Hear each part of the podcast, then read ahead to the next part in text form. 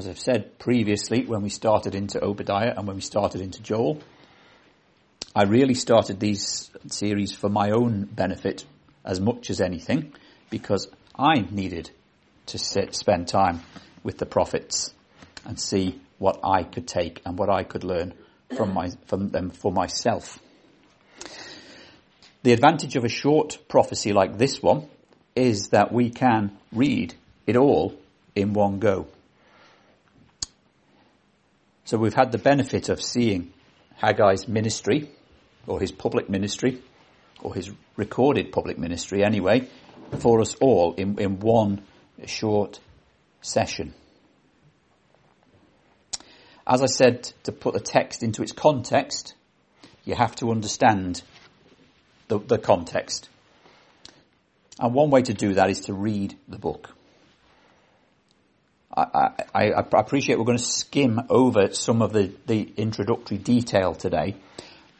But as I was preparing the, um, over the last week or so, I, I just thought that some of this sits very nicely as a Bible study rather than a sermon um, message. So, God willing, sometime between now and the next time I preach in Haggai, we will have a midweek and we will then put this text into its wider context because there are very clear parallels with other prophets and other writers in the book. So it's good to understand how the prophets and the history fit together. So we will do that, God willing, sometime. But reading through that, as, as you have done today, a few things will have stood out to you as you were reading through or as we were reading through. Three things immediately stood out to me, um, starting in this chapter, and this is what we're going to focus on today, were the references to the time.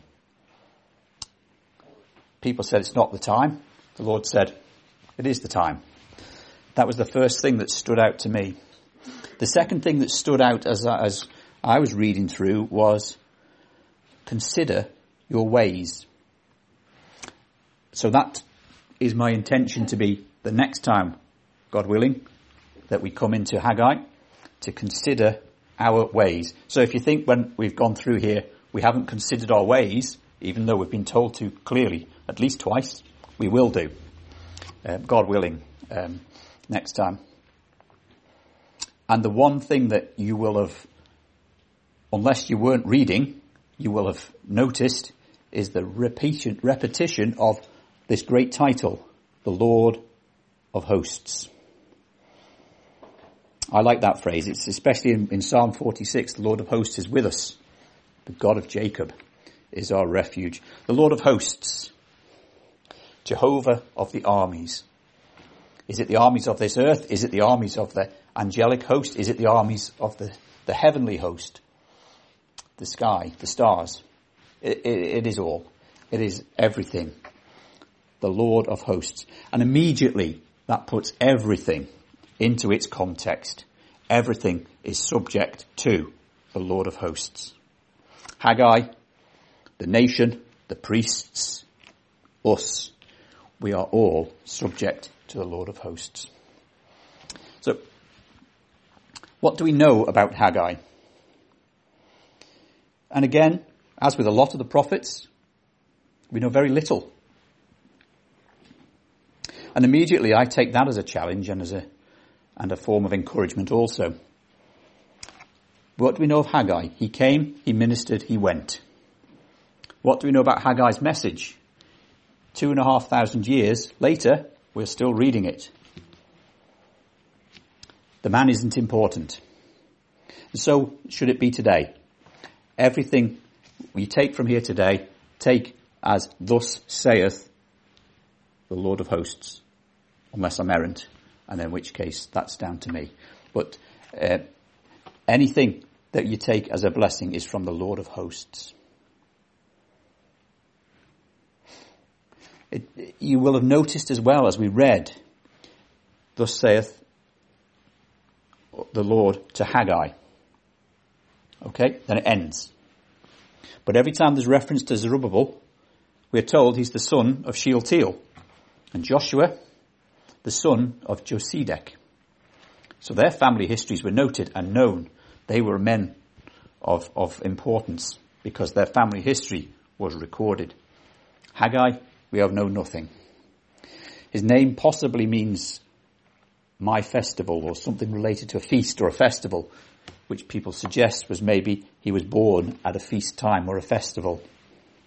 We don't know. What we do know is when he ministered, and we know for how long he ministered.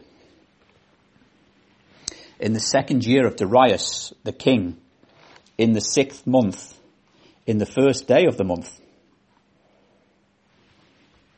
So there's our starting point. And the last one we read as we come to it in chapter 2. In the four and twentieth day of the month, um, which we had before, which was, I think was it in 10? Yeah, in verse 10 of chapter 2 as well. In the four and twentieth day of the ninth month, in the second year of Darius. So, we know his, his ministry, his recorded public ministry lasted about four months. We also know, according to the experts, that this time frame was about 520 BC. And you can even find people who will tell you that 29th of August was the first date. Whether that's right or not, we don't know. But we have that as a, as a time frame. So 520 years BC. Before Christ, 520 years. So that puts us two and a half thousand years from now. And a little bit more. Just going to share, before we move into it, a little bit of uh, a quote from a, a gentleman called Michael Bentley. And he says this, the prophecy of Haggai is part of God's word. It has a vital bearing on our Christian life today, and it repays careful and, prayerful study. Do not just dip into it to meditate on a few favourite verses, but spend a little time examining what God is saying to you and God's people through this small but challenging prophecy. I like the phrase, it repays careful and prayerful study. So that just emphasizes that we go beyond reading into careful and prayerful study.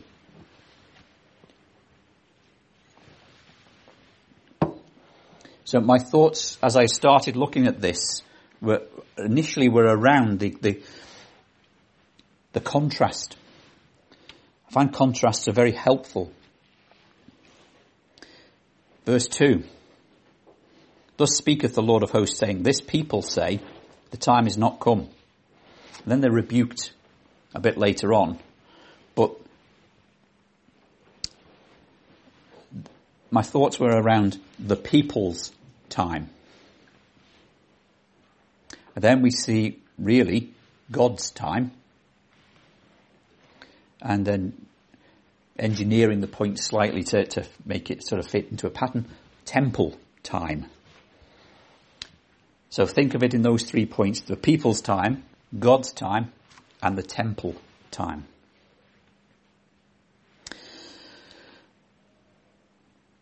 Verse 2. Thus speaketh the Lord of hosts, saying, This people say, the time is not come, the time to, the time that the Lord's house should be built. Can you imagine receiving that message? Think about how that opened up. This people. Whose people are they? They're the Lord's people. They're His people. Did He say, my people? My people say, no. This people. Can you imagine how angry he must be with these people. He's not even referring to them as my people. Would that not challenge you from the very outset that your heavenly father doesn't refer to you as my people? This people. They say the time is not come, the time that the Lord's house should be built.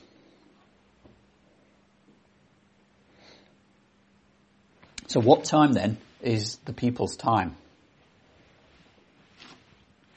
Not now. It's not now. It's not now. Now's not the time to build the Lord's house. Now isn't the time.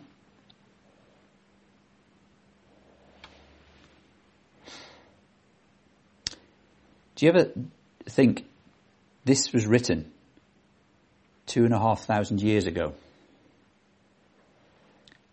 And could there be a truer word spoken today? This people say it's not time. It's not time to work for the Lord. It's not time to do this. It's not time to do that.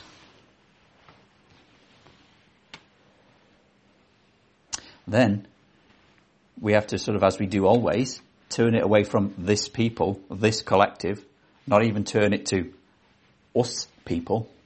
We must turn it to ourselves. How often do I say, it is not time to do that? How often do I say, it's not time for me to uh, prepare? It is not time for me to study. It is not time for me to do that simple task. How often do we delay? How often do we put forward other reasons? And this is what we will come to more detailed, in a more detailed fashion when we consider our ways. But there were suggested, and there probably were, a lot of legitimate reasons.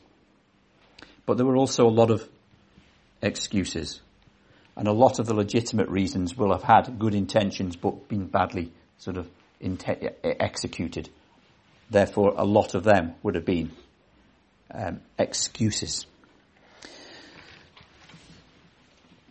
It was not time.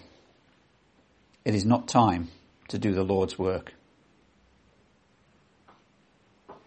It is not time to build the Lord's house. The immediate thought then is, what is it time for? What is it time to do? If it's not time to build the Lord's house, what is it time to do?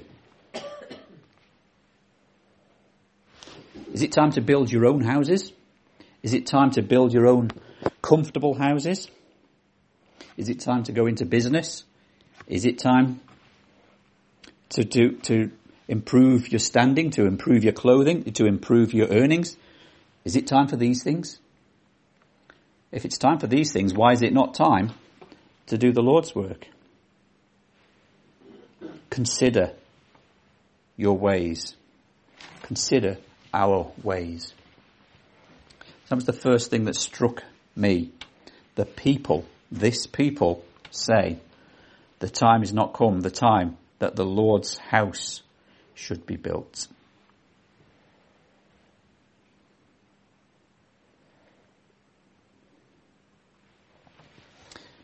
It's again time frame, we don't know exactly, but it's estimated that they had left Babylon about 15 years before. They had been back home for 15 years.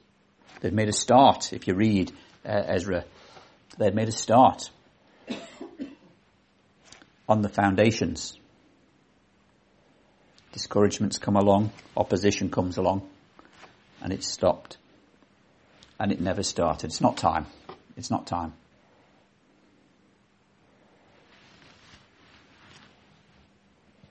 Do trials ever stop? Do persecutions ever stop? Do difficulties ever stop?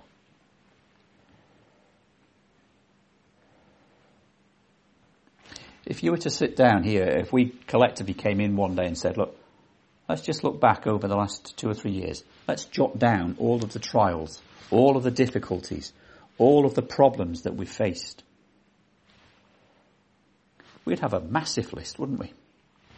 We've got ill health, we've got laws that, that, that are abhorrent being introduced, and you could go on and on and on.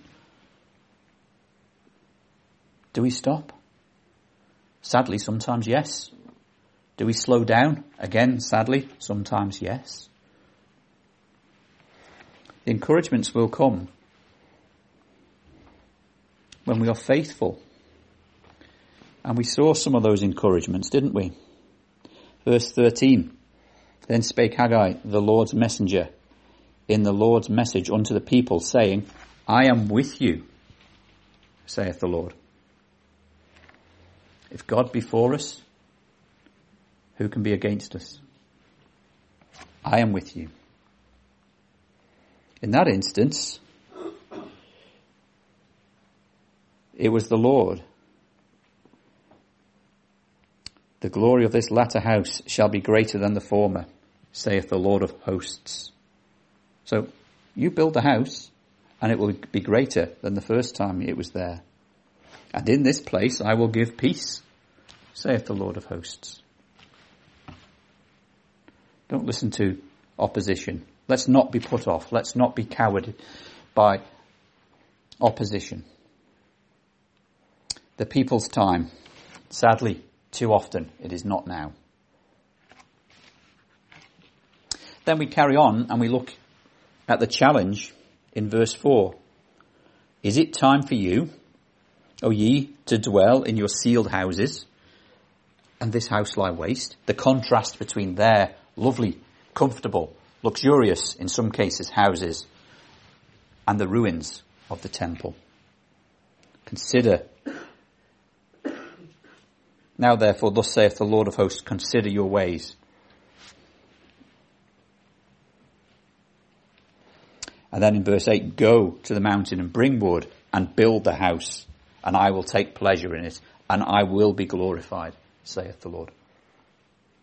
So that reminds us then sort of, or, or tells us indirectly, that he would be pleased and glorified if they built the house.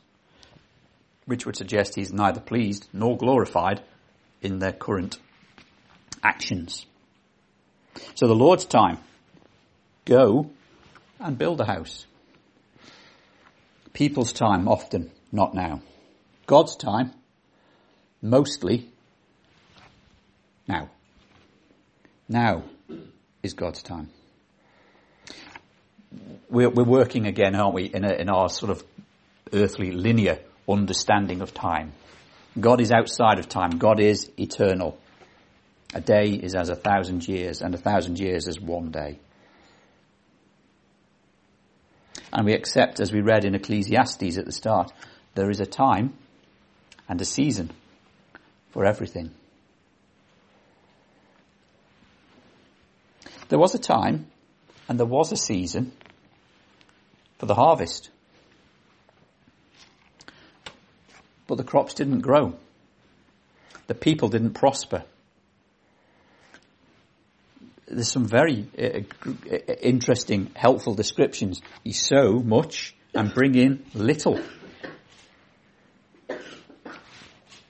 You eat, but you don't have enough. You drink and you're not filled.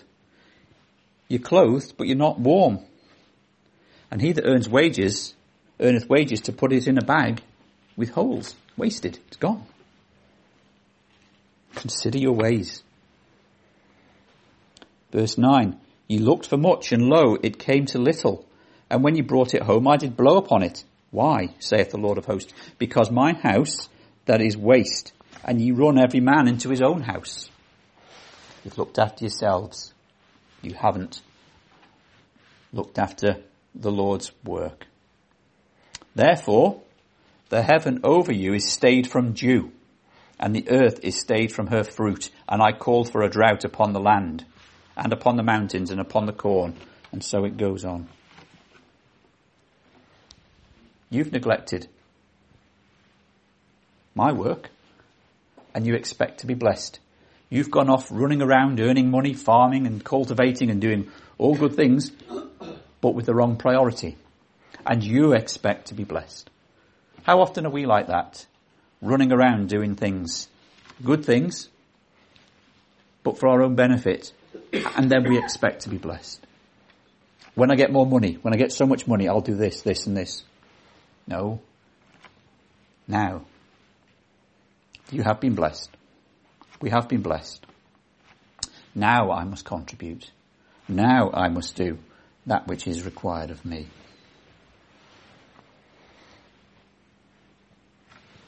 Seek ye first the kingdom of heaven, and all other things shall be added unto you. So if we get our priorities right, if we seek the Lord now, then we will be blessed. And those blessings may be earthly. They definitely will be spiritual. We will have peace with God. We will feel His grace and His mercy upon us. We will feel His presence with us. I am with you, saith the Lord of hosts. I will give you peace, peace, saith the Lord of hosts. Seek ye first the kingdom of God.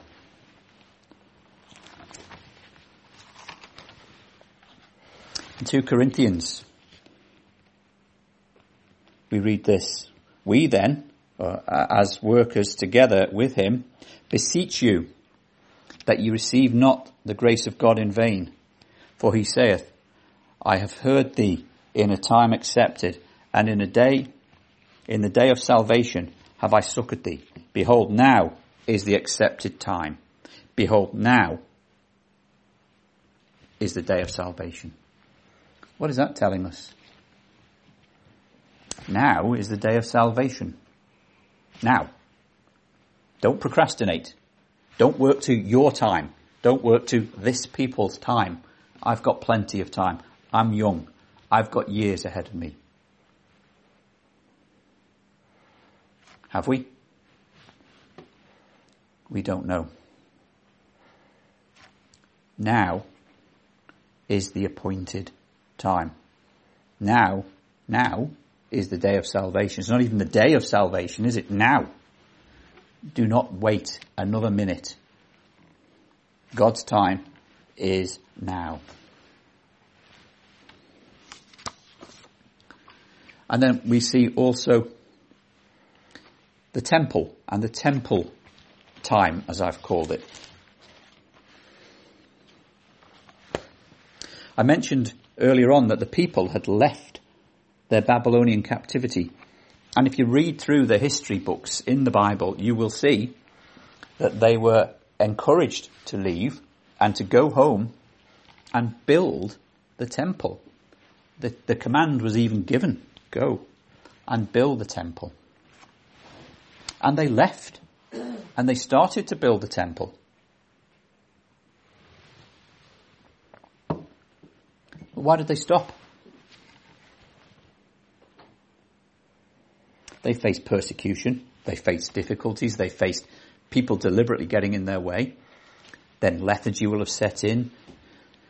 Comforts that needed to be sorted at home. This needed to be done, that needed to be done. You can read these things in Ezra and Nehemiah to, to help um, expand your knowledge. So, they came and they eventually rebuilt the temple. Eventually.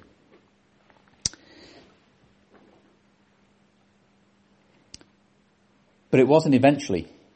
You can't build these things quickly. We know that. You can't, you can't just put a temple together. Well, you probably can nowadays from, from, from packs uh, and such like. But they couldn't just build the temple. The problem was they weren't even trying to build the temple. They weren't even planning to build the temple. They weren't making any provisions to build the temple. David's great passion was to build the temple for the Lord, and the Lord said to him, no, you're a man of war, a man of peace, will build the temple. So Solomon had the responsibility of building the temple. Did David sit idly by and wait? He got the provisions. He ordered everything. He had it as far on as he could go without actually building the temple. So you can see the difference in attitude. I can't build the temple, but I'll do what I can. These people here, oh, we can't build the temple. Let's leave it. Let's not do what the Lord has asked us to do. So they built the temple. And it lasted from about this period of about 500 BC uh, to two notable um, points, really. When the veil of the temple was rent in two, as Christ was crucified, marking in a sense the beginning of the end, as it were, the separation of the Holy of Holies from the rest of the temple. And then its utter destruction in AD 70 at the hands of the Romans. So the temple time was there, it was there for about five or six hundred years, which is a long time, but it is not eternal. So why then did they not rebuild? There's two. There's a political answer to that, and then there's the spiritual answer. The political answer is because there's a whopping great big mosque on the site now, um, which which um, annoys uh, the Jews no end. However, the really important point is we don't need a temple. The temple is finished. We don't go and offer sacrifices at the temple. We don't need to gather at the temple to, as our focal point. It was never rebuilt because it is no longer needed. And that is a great encouragement to us. There's no need for us to go and offer sacrifice. Why? Because the sacrifice has already been offered. It is finished. Three words. Or in the, in the original, one. Finished. No more. We're told as well in scriptures, aren't we, that we are, our bodies are not our own.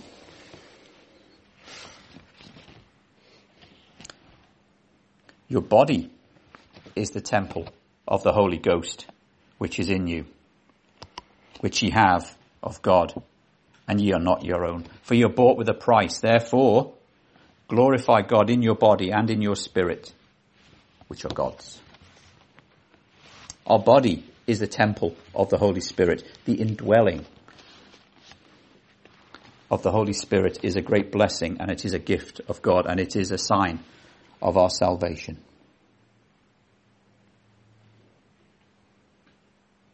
They left Babylon to build the temple. They didn't build the temple. The Lord rebuked them through Haggai. And you see what happens when a man of God and the priest and uh, the, the, the ruler got together, the three of them together changed the outlook of the people. They spoke with one accord and they spoke God's word. And somebody, as I was reading, even drew a parallel between these three men as prophet, priest, and king, pointing to the one who is all three, the Lord Jesus Christ prophet, priest, and king. So the temple was eventually built, but then also destroyed. The temple has had its time. The temple has gone. We, our bodies, are the temple of the Holy Spirit. And we do not offer sacrifice. The sacrifice is finished. So, what important lessons can we learn then as we think about these things? And the more I've, I've, read through this book over the last week or so, the more I've been convinced that it is written for today. It was written for 2,500 years ago, and the, those people at that time. It was written for those people who would come through the centuries thereafter and it is very much written for this people. No different today. And whenever we look at these people, this people, and their lethargy and their excuses and their lack of action and their self-interest, we must always look at ourselves. Am I any better? Am I any different? Do we put off that which is important? Do we put off the cultivating of our spiritual lives? Do we put off the cultivating, the growing of our souls? Do we put off encouraging one another?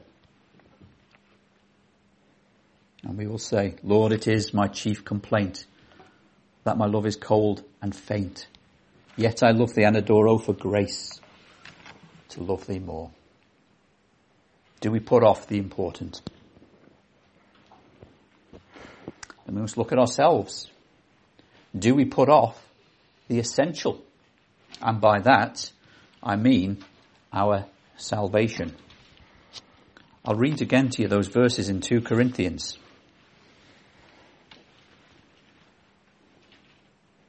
Behold, now is the accepted time. And again, when you hear and you see behold, you must pay particular attention. Behold, now is the accepted time. Behold, there it is again. Now is the day of salvation. Do not procrastinate. Do not put off.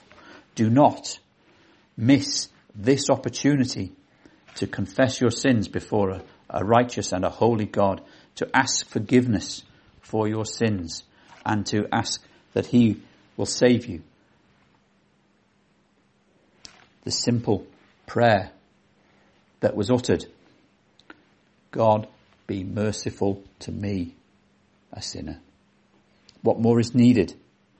Confession and repentance and accepting of Jesus Christ alone as our Saviour. Do not procrastinate. Do not work to people's time. Work to the time that the Lord has for us. Now is the appointed time. Confess your sins and ask forgiveness and look out for the Lord and seek Him with all your heart in all your actions. Amen.